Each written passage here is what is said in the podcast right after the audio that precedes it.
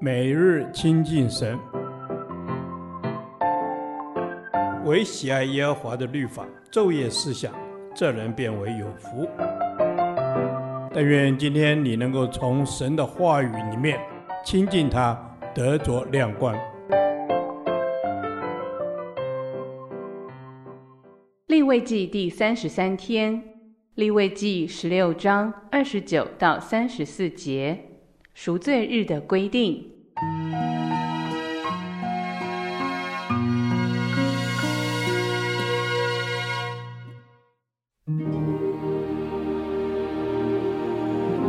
每逢七月初十日，你们要刻苦己心，无论是本地人，是寄居在你们中间的外人，什么工都不可做，这要做你们永远的定例。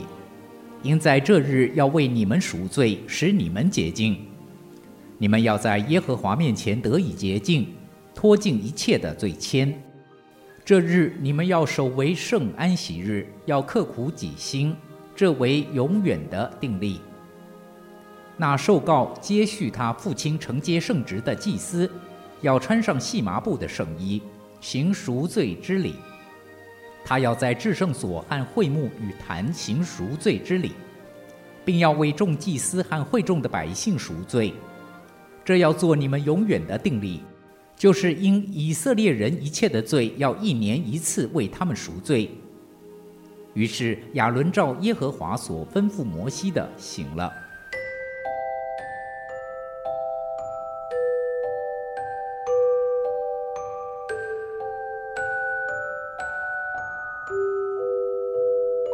赎罪日对古时的以色列人和今天的犹太人来说，都是一个大日。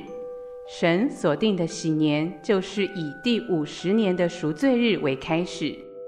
当年七月初十日，你要大发角声，这日就是赎罪日，要在遍地发出角声。第五十年，你们要当作圣年，在遍地给一切的居民宣告自由。这年必为你们的喜年，个人要归自己的产业，各归本家。从给一切的居民宣告自由和个人要归自己的产业这两件事来看，喜年显然有救恩意义。只要把赎罪日和喜年连起来看，其救恩意义就会更清楚，也更完整。在赎罪日，祭司最主要的工作就是行赎罪之礼。希伯来书则透过赎罪日所献的羊羔和那位真正永远的大祭司，我们的主耶稣，来诠释救恩。他一次献祭完成了永远的救赎，并裂开了圣所的幔子，使我们能够坦然无惧地来到施恩的宝座前。当我们把这几件事连起来看，不仅认识了基督宝血救赎的有效性，也看见了在基督的赎罪中所带来的释放和自由，如同进入喜年的恩典中一样。以色列人过赎罪日的首要态度就是刻苦己心。短短的几节经文提到了两次这件事，它除了有畏罪痛悔的意思。在行动上也可能伴随着禁食的要求。现代中文一本圣经就把刻苦己心译作他们必须进食。想想看，神的儿子为我们付出这样的代价，被人钉死在十字架上，我们焉能不刻苦己心呢？进一步来说，基督的恩典固然宽广，但是就领受的人来说，却必须认真以对，所以希伯来书特别提醒我们，在经历了这么大的救恩之后，若是任意犯罪，就是轻看主的宝血，把主重定十字架了。其次，以色列人在这日不可以做工，乃是要在神的面前守安息日。这一方面说明了赎罪日在百姓生活中的优先性。另一方面，也是要他们专心在神面前认罪，配合祭司行赎罪之礼。到了今天，许多人习惯把关乎得救或是处理与神关系的事放在最不重要的地位，这是何等的错误！实际上，它才是生命中最重要的事。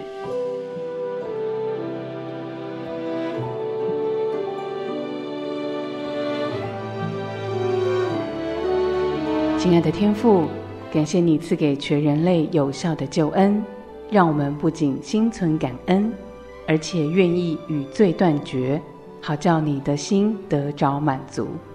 奉靠主耶稣的圣名，阿门。